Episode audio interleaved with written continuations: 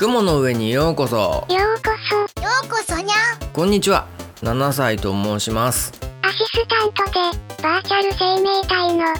F です。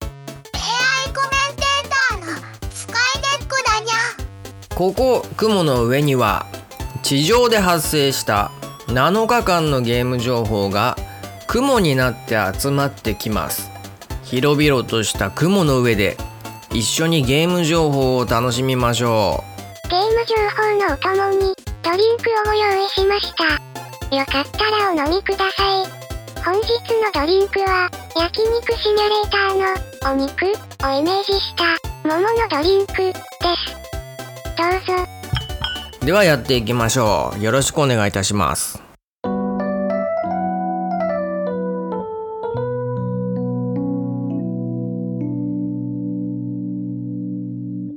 はい7日間のゲーム情報をやっていきましょう。よいしょ。今回は2023年8月6日日曜日から8月12日土曜日までのニュースから1日1個ずつゲーム情報を選びました、えーまず最初は8月6日日曜日のニュースから。 Remnant 2ミリオンヒットはい、こちらは、えー Gearbox Publishing っていう会社が7月26日にリリースしたレムナント2っていうゲームなんですけれども発売から4日で、えー累計100万本のセールスを達成したそうです、えそれを記念して、えアコレイドトレーラーなるものが公開されているそうです。アコレイドってどういう意味ですかね？コメンテーターのスカイネコちゃんに聞いてみます。アコレイドって何ですか？アコレイドの意味について教えてあげるにゃ。アコレイドとは英語で賞賛や賞を意味する単語だにゃ。特別な功績や優れた業績を称えるために授けられる賞や賞賛を指すにゃ。また音楽の世界では複数の楽譜を一つに結びつける記号としても用いられるうんなるほど。それアコレイドって言うんだ。このトレーラーさっき見てみたんですけどそのトレーラーのね最後のところにねなんかいろんなところから高得点もらってますよとか9点10点みたいなやつがいっぱい載ってるのが載ってたけどそういうことか、うん、なかなか高評価をいろんなところで得てるみたいですね。はい。ゲーム自体はねなんかでっかいのと戦うなかなかちょっと怖そうなゲームだけど。評判がいいということでチェックしてみてはいかがでしょうか。はいでは次のニュースは8月7日月曜日のニュースから。サバイバルキャンプゲーム発表。はい、えーこちらは、えープレイウェイっていう会社から出るゲームで、えーポーランドのイメージパワーっていうところが開発を行っている、えーオフロードサバイバルっていうゲームが発表されてそれのアナウンストレーラーっていうのが公開されたということなんですけれども、えこのゲームは、えーキャンプ向けに改造を施したオフロードトラックっていう車を操って森林やサバンナ砂漠雪原など大自然の中でオフロードドライブやキャンプなどを楽しめる一人称視点のシミュレーションゲームだそうです。うん。GPS を頼りに移動したり進路を塞ぐ倒木を除去したり釣りをしたりキャンプ地でバーベキューをしたりだってキャンパーたちと過ごしながら目的地を目指すと F4 ゲーマーの方には書いておりますね。へえでそんな風にえキャンプするだけじゃなくって時々ねなんかなんかね森の奥が緑色に光り始めるような恐怖体験も待ち受けてると。何が起こるかわからないと。そうトレーラーねちょっと見たらねなんか森の中でねなんかパリピみたいにねフーみたいな感じでみんなではしゃいでてね、まあ、楽しい感じもありつつ怖いところもあんのかな、うん。まあ、見てて思ったのはそうこういうキャンプ知識とかさサバイバル知識みたいなのねつけといて損はないからさもしゲームで身につくんならいいなと思ってねちょっと少し興味があるんだけどね全くキャンプしたことがないからちょっとぐらい知識つけておいた方がいいのかなみたいなねところがあってね。万が一ねなんかなんていうの文明が滅んだり 文明が滅んだりっていうのは極端だけどさ、まあ、なんか災害が起きたりしてねこうなんていうか家に帰れない状況とかがあった時にこういったね知識が役立つこともあるだろうからねなんか知っておきたいなみたいのもあるからちょっと気になるゲームだなと思いました。えー、なんかスカイネコちゃんに聞く？じゃあスカイネコちゃん、えー、キャンプ中の恐怖体験で面白いやつを教えてもらおう。キャンプ中の恐怖体験で面白いものを教えて。私は検索結果をもとに体験談を見つけてみました。友人が今年の夏にキャンプに行った時の話です。友人は女の子グループの一人とこっそり付き合っていてみんなが寝た頃にテントを抜け出してどこかでいいことしようと企てていました。しかし夜が深まると若い子と金属音と笛の音が混じった祭り林のような音が聞こえてきて目が覚めました。夢でも見ているのかと思って目をつぶっても音は止まらず近づいてくるように感じました。テントが揺らされてファスナーが開けられると山小屋のていました。彼はテントを張って寝てはダメだと言ってライトで看板を照らしました。使用禁止と書かれていました。山小屋の主人曰くあそこは自己死体の仮置き場だったそうです。友人は怖くなって山小屋の主人に祭り林のことを話すことができませんでした。翌日帰路に向かう時に足を滑らせて谷底へ落ちましたが幸い命に烈状はありませんでした。しかしそれからは山登りには行けなくなってしまいました。キャンプでの恐怖体験は恋の邪魔になるかもしれませんね。なんか設定がうまくいかなくてスカイネコちゃんの「にゃん」っていう語尾が生かされなかったけどまああのちょっと怖い話ご紹介いたしました。はいでは次8月8日火曜日のニュースから。アトリエシリーズ新作発表。えーこちらはですね8月8日に、えーアトリエシリーズの最新作が発表されましてえーそちらがですねタイトルが「レスレリアーナのアトリエ忘れられた錬金術と、えー極夜の解放者」が発表されました、えープラットフォームが iOS、Android そして PC かっこ Steam だそうです。新シリーズとしては4年ぶりだそうです、えー今作はスマホアプリ展開が得意な暁という会社と共同開発。またですね光栄テクモゲームス内でガストチームだけではなくチーム忍者も参加すると。より可愛くかっこいいキャラクター表現をするために注力しているそうです。今回はシリーズ最高峰の 3D グラフィックスをスマートフォンでというのを目指して開発されているそうです。キャラクターデザインが海湯ゲソ氏とトッキ氏という2人とあとストーリー原案シリーズ構成シナリオ監修として「え結城優奈は勇者である」っていう作品を手掛けた高弘さんという方が担当されるそうです。またマリーのアトリエを生み出した吉池真一さんという方も監修として参加されるそうです。公式サイトをチェックすると2023年リリースとなっておりますね。現在事前登録を行っているそうです。えー Steam 版の事前登録の配信は後日案内予定があるみたいです。発表されたハードがコンシューマーではなくスマホと PC だっていうことでねちょっと物議を醸し出してるそうなんですけれども皆さんはどう思ったでしょうかね。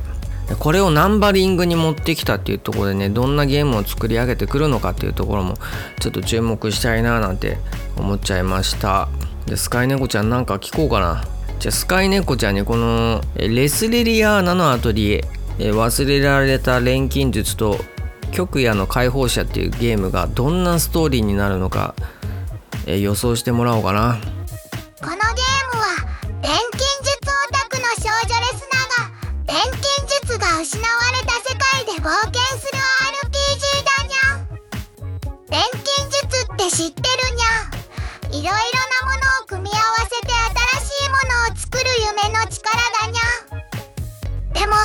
この世界ではほうき星が減ってしまって錬金術も忘れられてしまったにゃレスナはそれを悲しく思っていて錬金術を再び広めたいと思っているにゃだから彼女は伝説の地を目指すことにしたにゃそこではどんな冒険が待っているのかにゃどんな仲間と出会うのかにゃどんな敵と戦うのかにゃそして錬金術の真実とは何なのかにゃ。それは皆さん自身でプレイして確かめてほしいにゃ。シナリオ担当は高弘氏だからきっと感動的でドラマチックなストーリーが展開されると思うにゃ。私も楽しみだにゃ。はいスカイネコちゃんありがとう。えー僕はよくわからないんだけどこのシナリオ担当の高弘さんスカイネコちゃん曰く重厚で感動的なストーリーが多いっていうことらしいんだけどね。どうなんでしょう？結城優奈は勇者であるってなんか聞いたことあるけど全然内容わかんないけどなんかタイトルだけ聞くとねライトノベルっぽい感じだけどね、うん、どうなんでしょうね。アトリエシリーズになんか新しい雰囲気みたいなのをもたらしそうな気はしますけど、はい、こちらの方はまだ続報とかですね内容の詳細はまだ未定なので続報ね注目したいと思います。はいでは次8月9日水曜日のニュースから。アルティマニア、誕生日は、はい、えースクエア・エニックスの YouTube チャンネルにて、えースクエニの作り方っていうのをシリーズでやってるんですけれども、えーそれで「アルティマニアへ至る道攻略本制作の歴史」っていうねタイトルでえーゲームの攻略本として有名なアルティマニアシリーズの歴史というのがですねえ紐解かれる動画が、えーその発表された翌日8月10日に公開されたそうです。でこちらの動画はですね気になってる方もいるんじゃないかなと思うんですけど、えー動画の時間が約1時間20分とねちょっと長めの動画となっており、えー見送ってる方もいるんじゃないのかなということで、えースカイネコちゃんにですね、え動画の要約もできるんですよスカイネコちゃん。すごくないですか？だからね今日はねえちょっと見るのがめんどくさいな。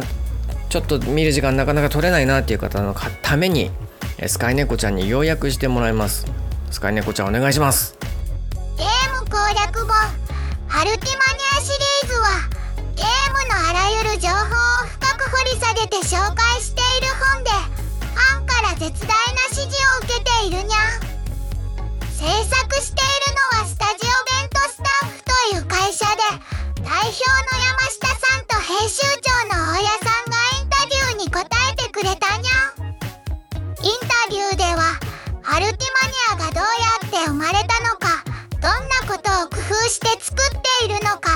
れからどうなっていくのかなど興味深い話が聞けたにゃインタビュアーは声優の安本さんで彼もアルティマニアのファンだから熱心に質問していたにゃ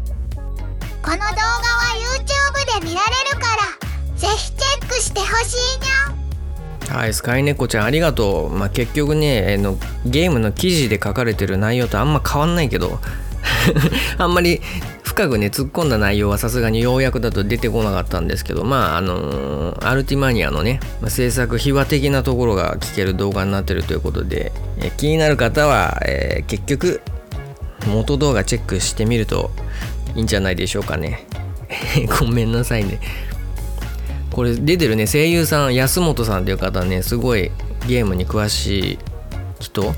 でよくスクエア・エニックスのチャンネルでね MC やられてる方で。すごいいい声してて羨ましい。ああいう声どうやったら出せんだろう。生まれつきなんかな。生まれつきじゃないか。声変わりするから。無理だわ。どん低い声。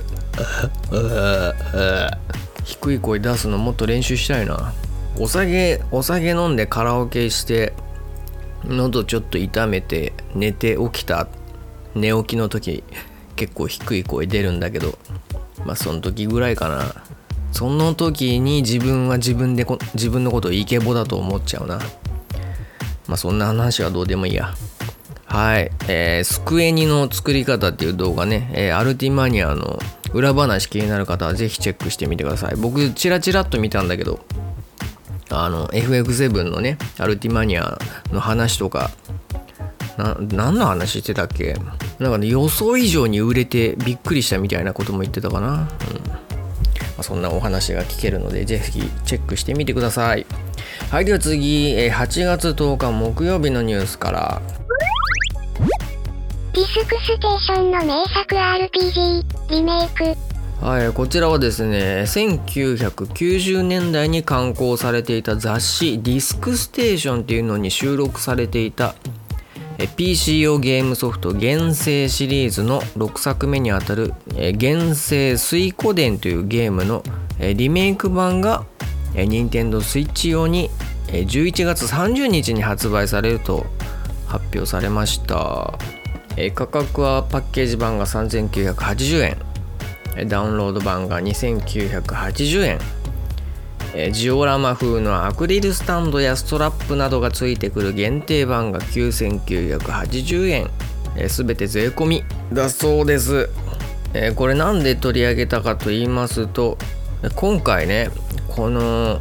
パッケージ版が3980円っていうまあまあ普通の値段でねえパッケージとして発売されるようなちゃんとしたソフトがちゃんとしたゲームが付ぞん付録として収録されてた雑誌が過去に発売されてたっていうことにびっくりしてね。ディスクステーションディスクステーションっていうのね。全然知らなかったっすわ。こんなんあったんだね。僕が知ってたのはあのゲームのサントラとかが収録されてた名前多分ファミリーコンピューターマガジンみたいな雑誌だと思うんだけどそれサントラ収録されてる雑誌は見たことあったけどディスクステーション見たことないな。まあそんな雑誌があったんだと思ってね。でスカイネコちゃんちょっとディスクステーションってどういう雑誌だったのか聞いてみようかな。雑誌ディスクステーションはパソコン用のディスクマガジンでオリジナルのゲームや体験版などが入っていたにゃ魔導物語やぷよぷよなどの人気シリーズや他社のゲームや読者投稿作品も楽しめたにゃコンパイルの開発者や声優などのインタビューも読めたにゃ。この雑誌は1988年から2000年まで発売されていて今でもファンが多いにゃ。2015年からは過去の作品を集めた新しいシリーズも出ているにゃ。この雑誌はパソコン用メディアを用いた雑誌の先だけでコンパイルのオリジナルゲームの魅力を伝えてくれたにゃうーんなんかいろんなゲームが楽しめる雑誌なんだね。えーえコンパイルのゲームだけじゃなくて他社のゲームもあったとあと読者投稿作品だって。へえ面白いね。で1988年から2000年まで結構長いね。12年くらい続いた、うん、なかなか長く続いたシリーズだったんだね。2015年に過去作品を集めた新しいシリーズも出てると。うん。そうなんだ。知らない世界でしたが。面白そうだね。うん、うん、今ってこうネットで何でも発表はできるけどね。こういうなんかちょっと一個プラットフォーム的なみんなが集まる場所みたいのがあるとね。また盛り上がりがあって楽しい感じがあるっていうのはなんとなくわかるな。はい。さっき言ったその出るゲームの原生水湖伝プラスっていうのもねなんかパッと見コミカルそうなグラフィックで、うん、気軽に遊べそうな RPG って感じで、うん、結構面白そうだなと。可愛らしいグラフィックだね。ちょっと気になるな。はい。じゃあ次行きましょう。え8月11日金曜日のニュースから。マフィアがレストランで資金洗浄するゲーム。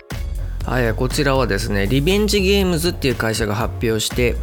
開発者の社名がちょっと読めないな。えコニグズボーグズ。ちょっと読み方違うっぽい。えみたいなところが開発を手掛ける新作タイトル。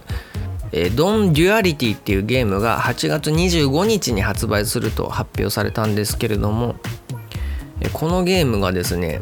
マフィアとレストランを同時に経営するシミュレーションゲームだそうでしてえーと画面が、え上下に2分割されておりまして、え下がマフィア上がレストランってなってて、えマフィアの活動で稼いだお金を、えレストランを経営して資金洗浄を行うと。そうして可能な限り健全なお金を増やしていくというようなそういったゲームだそうですよ。グラフィックはちょっとなんていうかファミコンチックなちょっと粗めのドット絵をベースとした可愛らしいグラフィックになってるんですけどやってる内容はなかなかですね、うん、Steam で現在体験版が遊べるということだそうでして興味のある方はインストールしてみてください、まあ、ちょっとなかなかやばいゲームなんじゃないかなと思いましてちょっとスカイネコちゃんにね聞いてみようかな。え実際にえー、レストランを使った資金洗浄っていうケースはあるの？資金洗浄とは犯罪で得たお金の出所を隠すことですにゃレストランは現金での取引が多く売上の申告が自己申告制であることから資金洗浄に使われやすい業種ですにゃレストランを資金洗浄に利用する方法は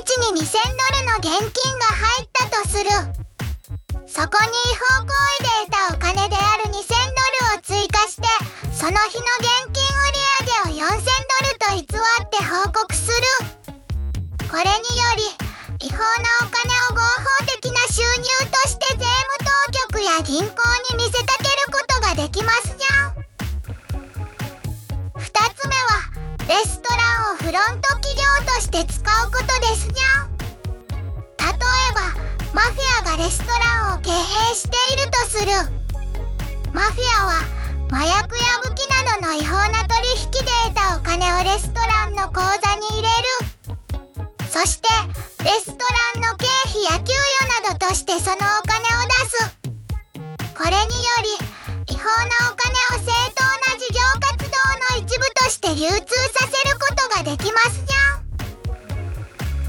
以上がレストランを資金洗浄に利用している例ですにゃん。うん。スカイネコちゃんありがとう。えー、レストランは資金洗浄に使われやすい業種だと。ああそうなんだ。全然知らんかった。えー、このゲームがさあのさ実際のさノウハウとかが入ってたらやばくない？そんなことないのかな？さすがにフィクションだけで。やってんのかな？でもなんでそうこんな発想になったんだろうね。有名な話なのかな？僕が知らないだけで、うん、なんかやばそうだね。でもちょっと興味あるな、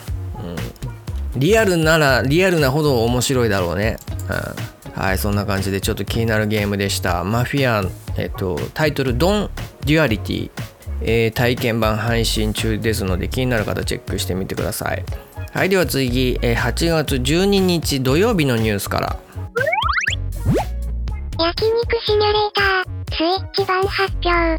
はい、えー、こちらはですねフライハイワークスっていう会社が発表したんですけども、えー、シークレットキャラクターっていうタイのデベロッパーが開発した焼肉シミュレーターっていうゲームがあるんですけどそれはもうパソコンで発売されてるんですけれどもこの度任天堂 switch 版が出るということで8月31日に発売するそうです。でそちらの方では、えー、Steam 版とクロ,、えー、クロスプレイが可能だということで、えー、マルチプレイにも対応してるっていうことですね。Steam のページ見てみると非常に好評だということである程度の面白さは保証されてるんじゃないでしょうかね。レビュー見てるとねあのねみんなあの面白いとは書いてるんだけど不満点としてね良くも悪くもあのゲーム性がね導入されててなんか時間制限があるらしいんだけどもっとまったり焼肉焼きたいなみたいなねそういった声もあるみたいなんだけどちょっと気持ちわかるね。のんびり焼肉焼きたいなって思う時あるよね。僕もね焼肉焼く時ねあの人によっては嫌がられると思うんだけど一枚一枚ねじっくり焼いて23枚まとめて焼くのがあんまり好きじゃなくて1枚ごとにちゃんと焼いて食べて焼いてる間ちゃんと監視っていうのをじーっと見てずっとやってるタイプなんだよね。いつもそうってわけじゃないけど超お腹空いてる時はまとめて焼くけど余裕がある時は1枚ずつ焼いちゃい焼いちゃうタイプ。丁寧に焼くタイプだね。でこのニュースを取り上げたのはね、えっと焼肉をこう焼いてる気分になれるゲームって素敵って、まあ、すごいストレートな理由なんだけどそのまんまね。いいなと思ったんだけどなんかさ焼肉以外でもさこうそのなんか本当に目の前にある気分を味わいたい。なんかなんか他にさ焼肉以外でもなんかできないかなと思ってね。考えてみようかなと思って。ちょっと考えてみるね。うんちょっと考えてみた。まずね1個目ね。えっ、ー、とね3個考えてみたんだけど1個目ね。1個目はねソフトクリーム作り放題ゲーム。これねなんで思ったかっていうとたまにさ漫画喫茶行くんだけど漫画喫茶にそこにねソフトクリームセルフで作れるやつ置いてあるんだけどなんかねいつもねあんまし上手に作れなくってさあれ結構コツいるらしいのよ。だからでもさあの、ま、漫画喫茶行くのお金かかるしそんなしょっちゅう行くわけじゃないから。こう家でさ思う存分練習できたらさすっごいソフトクリーム作るの上手になれるかなと思ってね。このソフトクリームシミュレーターみたいの誰か作ってくんないかなっていうね思ったっていうのとあとねしゃぶしゃぶしゃぶしゃぶシミュレーター。焼肉あるからしゃぶしゃぶでもいいだろうっていうね。まあめちゃめちゃ当たり前な発想。これもすでにあるかもしんないけど。うん。あの僕がたまに行くしゃぶしゃぶ屋さん家族と行くんだけどえー、っとねまあよくあるタイプだけどさなんか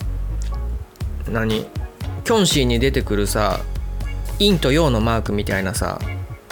お鍋がさ2種類のスープに分けられるさ真ん中がくねってなってるやつあんじゃん。あれでいろんなスープでさ試せてさなんでしゃぶしゃぶし放題だったら楽しくない？なんかゲームならではでさそのしゃぶしゃぶの中にさなんか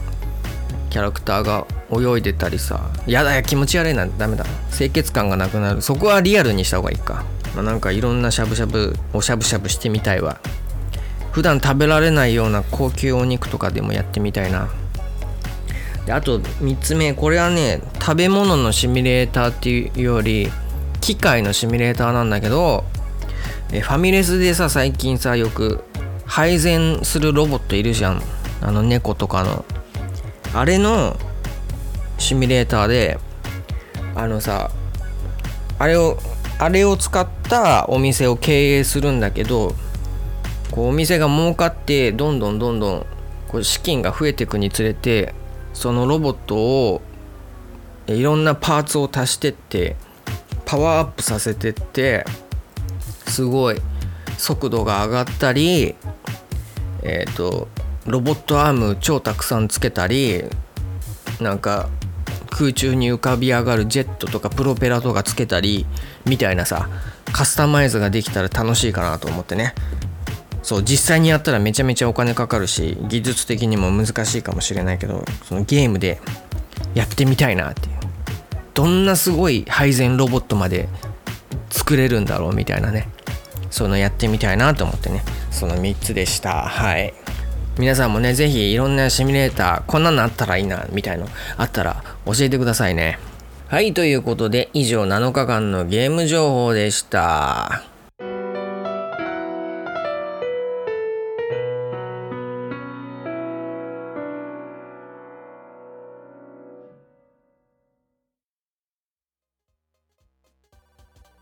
はい、えー、7日間のゲーム情報をお伝えいたしましたが、えー、今週他にもヘブン・バーンズ・レッドが1.5周年、えー、ポケモンスカーレット・バイオレットのオリジナルウェブアニメが発表などのニュースがありました、えー、いろんなゲーム情報のあった1週間でしたね、えー、何か気になる情報ありましたでしょうか、えー、感想などありましたらよかったら X の、えー、ハッシュタグ雲の上ゲー、え、またはハッシュタグ雲上ゲーで共有してくれると嬉しいなと思います。よろしくお願いします。よろしくお願いいたします。またこの番組ではお便りフォームにてご意見ご感想苦情励ましなどメッセージを受け付けております。匿名での投稿や番組での読み上げはしないでなどの選択もできるようになっておりますのでお気軽に投稿していただけると助かります。よろしくお願いいたします。よろしくお願いしますはいということで今回52回目の雲の上でゲームの話してみたを終えようとしているんですけれども、えー F ちゃん、はいはい。えー今回いかがだったでしょうか？逆に笑った。ああそうっすか。まあ素直に笑える番組になれるようにねえ頑張っていきたいななんて思っております。え今回コメントをしてくれたコメンテーターのスカイネコちゃんもありがとうございました。どういたしましてるととても嬉しいにゃえそれでは今回はこの辺までといたします。えここまでお付き合いいただきどうもありがとうございました。ありがとうございました。ありがとうにゃよければまた次回もここ雲の上にお越しください。待ってるよ。待ってるにゃそれではさようなら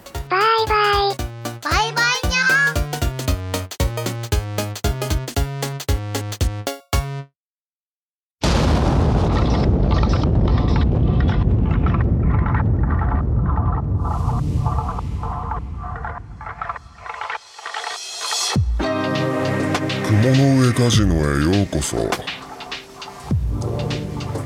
こは裏でこっそり運営している秘密のカジノです。我はこの空間雲の上の創造主 N である。ゲーム情報で人々を引きつけてカジノで中毒にさせて世界征服をしようと密かに企んでいるのだ。うわっはははっは。はい、じゃね、えー、雲の上カジノなんですけども、えー今回から新しいカジノゲームを始めようと思います。えー、その名も、魂の37。サブタイトルとして、ゲームランキングスロットと名付けております。えーこちらのカジノゲームはですね、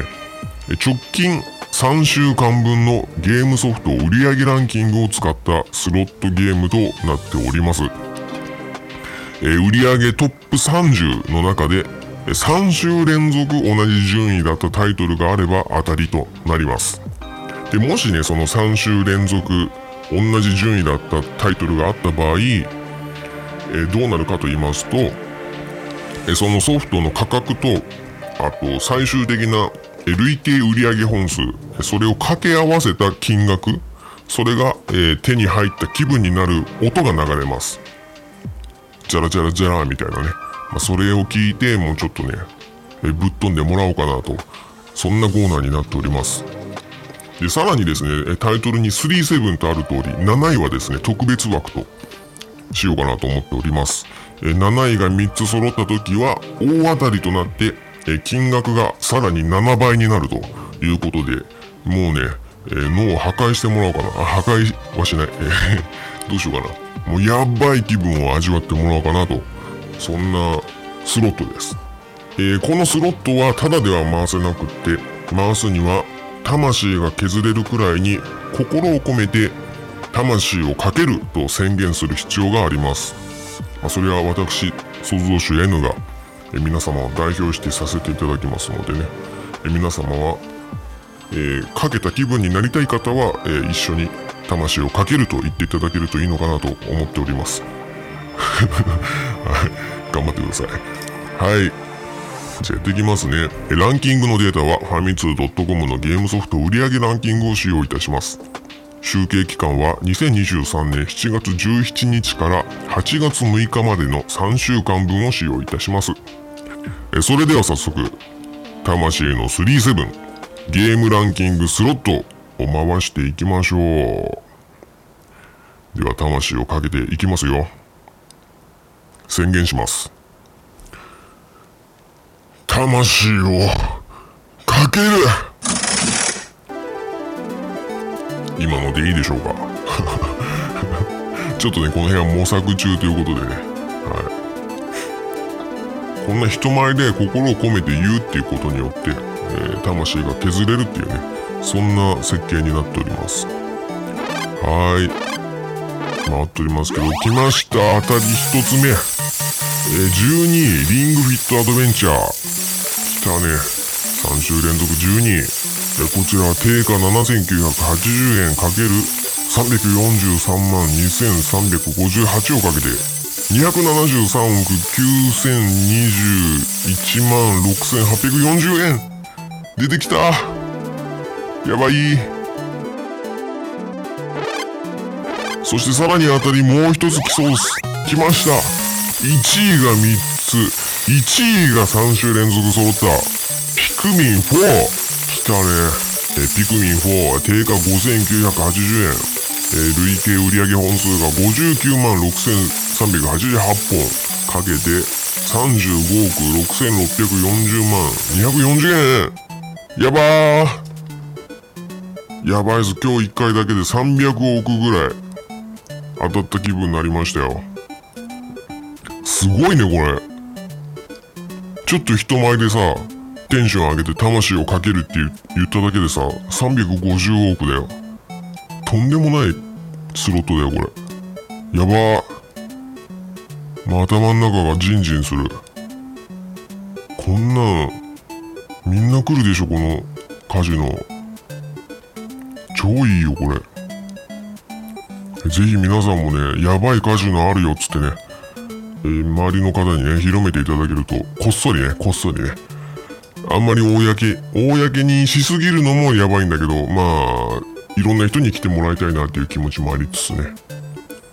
お伝えください。あとねこのコーナーねどうしようかなって思ってんだけどえー、魂をかけるっていうねこの掛け声。まあちょっと 物好きな方でね私の声使ってくださいみたいな方がいらっしゃったらえ Spotify でですねえボイスメールみたいなボイスメッセージかな？っていうのが送れる機能がありますのででそこで送っていただけるとね、えー よかったら採用させてもらいますので、え送ってください。あなたの声で、えこのスロット回してみませんか？っていうことでね募集しております。はい。来週も来るんじゃないでしょうかね。え今回ねちょっと初めてやってみたスロットどうでしたでしょうか？えまた次回もよかったらえ雲の上カジノに来てクリエーション。え創造主 N でした。えそれではジェネシス。